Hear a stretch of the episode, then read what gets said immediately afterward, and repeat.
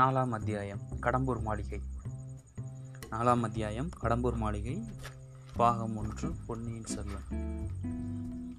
இந்நேரம் இத்தனை நேரம் இழப்ப இந்த வல்ல வல்லவராயனுடைய குதிரை இப்போது நல்ல சுறுசுறுப்பை பெற்றிருந்தது ஒரு நாளிகை நேரத்தில் கடம்பூர் சம்புவராயர் மாளிகையை வாசலை அடைந்துவிட்டது அந்த காலத்து சோழ நாட்டு பெருங்குடி தலைவரின் செங்கன்னார் சம்புவராயர் ஒருவர் அவருடைய மாளிகையின் வாசல் ஒரு மெரி ஒரு பெரிய நகரத்தின் கோட்டை வாசலைப் போல் இருந்தது வாசலுக்கு இருபுறத்திலும் இருந்த நெடுஞ்சுவர்கள் கோட்டை சுவர்களைப் போல வளைந்து நின்றன கோட்டை வாசல் யானைகளும் குதிரைகளும் ரிஷி ரிஷபங்களும் அந்த மிருகங்களை பிடித்து கட்டுவோரும் தீனி வைப்போரும் தண்ணி காட்டுவோரும் ஆங்காங்கே தீவர்த்தி தூக்கி பிடித்து வெளிச்சம் போடுவோரும் தீவர்த்திகளுக்கு எண்ணெய் விடுவோரும் ஒரே கோலாகலமாய் இருந்தது இதையெல்லாம் பார்த்த வல்லவராயனின் உள்ளத்தில் சிறிது தயக்கமும் துணுக்கும் ஏற்பட்டன ஏதோ ஏதோ இங்கே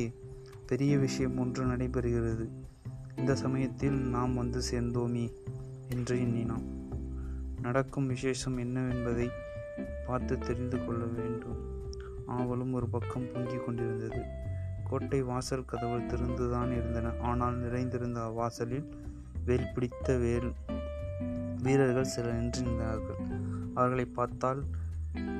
யமக்கரார்கள் இப்போது இருந்தது தயங்கி நின்றால் தன்னை அவர்கள் நிறுத்திவிடார்கள் என்று தைரியமாக குதிரை விட்டு கொண்டு உள்ளே போவதுதான் உசிதம் என்று அவன் என்று அந்த வீர வாலிபன் எண்ணினான் அந்த எண்ணத்தை உடனே காரியத்தில் நிறைவேற்றினான் ஆனால் என்ன ஏமாற்றம் குதிரை கோட்டை வாசல் அணியதும் வேல் பிடித்த வீரர்கள் இருவர் தங்கள் வேல்களை குறுக்கே நிறுத்தி வழிமறித்தார்கள் இன்னும் நாலு பேர் வந்து குதிரையின் தலைக்கயிற்றை பிடித்து கொண்டார்கள் அவர்களில் ஒருவன் வந்தியத்தேவன் உற்று பார்த்தான் இன்னொருவன் தீவர்த்தி கொண்டு வந்து உயர தூக்கி முகத்துக்கு நேரே பிடித்தான் வல்லவராயன் முகத்தில் கோபம் கொதிக்க இதுதான் உங்கள் ஊர் வழக்கமா வந்த விருந்தாளிகளை வாசலில் தடுத்து நிறுத்துவது நீயார் தம்பி இவ்வளவு துடுக்காய் பேசுகிறாய் எந்த ஊர் என்றான் வாசற்காவலன் என் ஊரும் பேருமா கேட்கிறாய் வானகப்பாடி நாட்டு திருவள்ளம் என் ஊர் என்னுடைய குலத்து முன்னோர்களின் பெயர்களை ஒரு காலத்தில் உங்கள் நாட்டு வீரர்கள் தங்கள் மார்பில் எழுதி கொண்டு பெருமையடைந்தார்கள் என் பெயர் வல்லவராயன் வந்தியத்தேவன் தெரிந்ததா என்றான் இவ்வளவையும் சொல்லுவதற்கு ஒரு கட்டையக்காரனையும் கூட அழைத்து வருவதுதான் என்ற கால்வன் கேட்ட மற்றவர்கள் சிரித்தார்கள் நீ யாராயிருந்தாலும் இனி உள்ளே போக முடியாது இன்றைக்கு வரவேண்டிய எல்லாம் வந்தாகிவிட்டது இனிமேல் யாரையும் விட வேண்டாம் என்று எஜமானின் கட்டளை என்றான் காவல் தலைவன் ஏதோ வாக்குவாதம் நடக்கிறதை பார்த்து கோட்டைக்குள்ளே சற்று தூரத்தில் நின்ற சில வீரர்கள் அருகில் வந்தார்கள் அடே நாம் அங்கே திருவிழா கூட்டத்தை விரட்டி ஒடித்தோமே அந்த குருதையைப் போல் இருக்கிறதா என்றொருவன் கழுதை என்று சொல்லடா என்றான் கழுதை மேல் உட்கார்ந்திருந்தவன் எனவன் என்ற விதைப்பாக உட்கார்ந்திருப்பான் பரடா வல்லவராயும் இந்த கொஸ்கு அவன் மனதிற்குள் எண்ணத்திற்கு வீண் முன்பு திரும்பி போயிடலாமா அல்லது இளவரசர் ஆதித்த கரிகாலரின் முத்திரையை வைத்த லட்சணி இவர்களையும் காட்டிவிட்டு உள்ளே போகலாமா என்று யோசித்தது வடதிசை படையின் மாதாண்ட நாயகர் தன்னை தடுக்கக்கூடியவர்கள் வட பெண்ணையிலிருந்து குமரி முனிவரை யாரும் கிடையாதல்லவா அப்படி இவன் மனதிற்குள் வளர்த்தி கொண்டிருந்த பழுவேட்டையார் ஆட்கள் கேலி பேசி அவன் காதில் விழுந்த உடனே என்ன செய்யும் என்பதை முடிவு செய்து கொண்டான் குதிரை விடுங்கள் நான் போகிறேன் என்று தடுத்த குதிரையின் முகம் கேட்டு விட்டார்கள் குதிரையின் அடி வயிற்றில் வந்தியத்தேவன் தன் இரு காலாலும் ஒரு அழுத்து அழுத்தினான் அதே நேரத்தில் உடைவாளை உரையிலிருந்து உருவி எடுத்தான் மின்னல் ஒளியின் கண்ணை பிழைத்த அந்த வாள் சுழன்ற வைத்தினால் அவனுடைய கையில் திருமாலின் சக்கராயத்தை வைத்துக் கொண்டு சுழற்ற போல் தோன்றியது குதிரை முன்னோக்கி கோட்டைக்குள் பாய்ந்து சென்றது வழியில் இருந்த வீரர்கள் திடீரென்று கீழே விழுந்தார்கள் வேல்கள் சடசடவென்று அடித்து கொண்டு விழுந்தன வம்பு பேசிய பழுவூர் வீரர்களின் பேரில் குதிரை பாய்ந்தது இந்த மின்னல் தாக்குதலை சிதறியும் எதிர்பார்த்திராத வீரர்கள் நாலாப்புறமும் சிதறி சென்றார்கள் இதற்குள் பல காரியங்கள் நிகழ்த்துவிட்டன கோட்டை கதவுகள் தடால் தடால் என்று சாத்தப்பட்டன பிடி பிடி என்ற குக்குரல்கள் இருந்தன வேல்களும் வாள்களும் உராய்ந்து கிளாங் கிளாங் கிளாங் கிளாங் திடீரென்று அபாயம் ஒழிக்கும் முரசி டாம் டாம் என்று முழங்கிற்று வந்தியத்தேவன் குதிரையை சுற்றிலும் வீரர்கள் வந்து சூழ்ந்து கொண்டார்கள் இருபது முப்பது ஐம்பது பேருக்கு மேல் இருக்கும் குதிரையில் மேலிருந்து வந்தியத்தேவனை பாய்ந்து தரையில் குதித்தான் கையில் இருந்த வாளை சுழற்றி கொண்டே கந்தமாரா கந்தமாரா ஆட்கள் என்னை கொள்ளுகிறார்கள் என்று கத்தினான் அதை கேட்டதும் அவனை சூழ்ந்திருந்த விருதத்திற்கென்று சற்று விலகி நின்றார்கள் அச்சமயம் மாளிகையின் மேல் மாட இருந்து அங்கே என்ன கூச்சல் நிறுத்துங்கள் என்று ஒடியில் முழுக்க குரல் கேட்டது அந்த குரல் கேட்ட இடத்தில் ஏழு எட்டு பேர் வந்து நிற்பதை நின்று கீழ் நடப்பதை பார்த்து கொண்டிருந்தார்கள் எஜமான் யாரோ ஒரு ஆள் காவலை மீறி புகுந்து விட்டான் சின்ன எஜமான் பேரை சொல்லி கூறுகிறான் என்று கீழே இருந்து ஒருவன் சொன்னான் கந்தமாரா நீ போய் கலவரம் என்னவென்று பார் இவ்விதம் மேல் மாடத்திலிருந்து அதே இடி முறக்க குரல் சொல்லிற்று அந்த குரலுக்கு உடையவர்தான் சிங்கன்னர் சம்புவராயர் போலும் என்று வந்தியத்தேவன் எண்ணினான் அவனும் அவனை சுற்றின்றவர்களும் சிறிது நேரம் அப்படியே நின்று கொண்டிருந்தார்கள்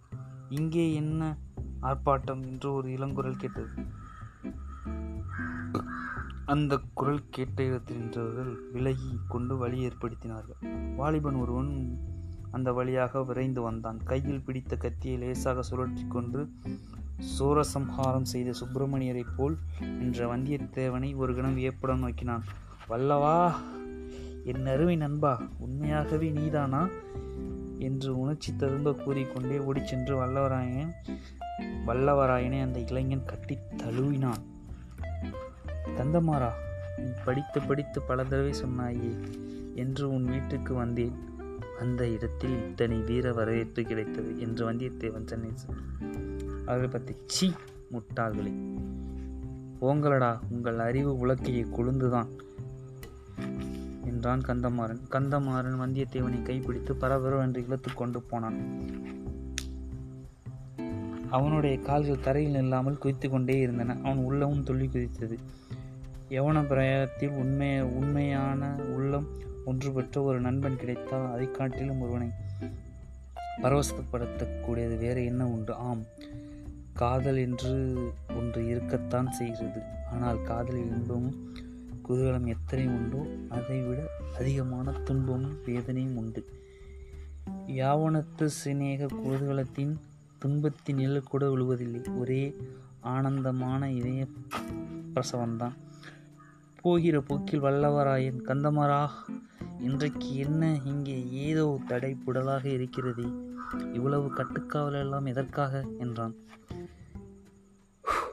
இன்றைக்கு இங்கே என்ன விஷயம் என்பதே என்ன என்பதை பற்றி அப்புறமாக விவரமாக சொல்கிறேன் நீயும் நானும் பெண்ணையாற்றங்கரையில் பாசறையில் தங்கியிருந்த போது பழுவேட்டையாரை பார்க்க வேண்டும் மலவராயரை பார்க்க வேண்டும் அவரை பார்க்க வேண்டும் இவரை பார்க்க வேண்டும் என்று சொல்வாயே அந்த அவர் இவர் சுவர் எல்லாருமே இன்றைக்கு இங்கே பார்த்து விடலாம் என்றான் கந்தமாறன் பிறகு விருந்தாளி அமைந்த மாளிகையின் மேல் மனத்திற்கு வல்லவராயனை கந்தமாறன் அழைத்துச் சென்றான் முதலில் தன் தந்தையாகிய சம்புவராயரிடம் கொண்டு போய் நிறுத்திய அப்பா என் தோழன் வாரண வானரர் குலத்து வந்தியத்தேவன் பற்றி அடிக்கடி தங்களிடம் சொல்லிக் கொண்டிருப்பேனே அவன் இவன்தான் என்றான் வந்தியத்தேவன் பெரியவரை கும்பிட்டு வணங்கினான் வரையர் அவ்வளவாக மகிழ்ச்சி அடைந்ததாக தோன்றவில்லை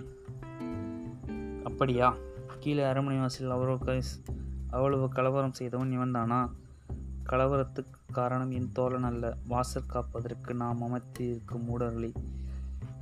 இருந்தாலும் இன்றைய தினம் பார்த்து அதுவும் இருட்டி அரை ஜாமத்திற்கு பிறகு இவன் இவ்வளவு ஆர்ப்பாட்டத்திலும் வந்திருக்க வேண்டியதில்லை என்றார் சம்புவராயர் கந்தமாரவேலின் முகம் சுருங்கிற்று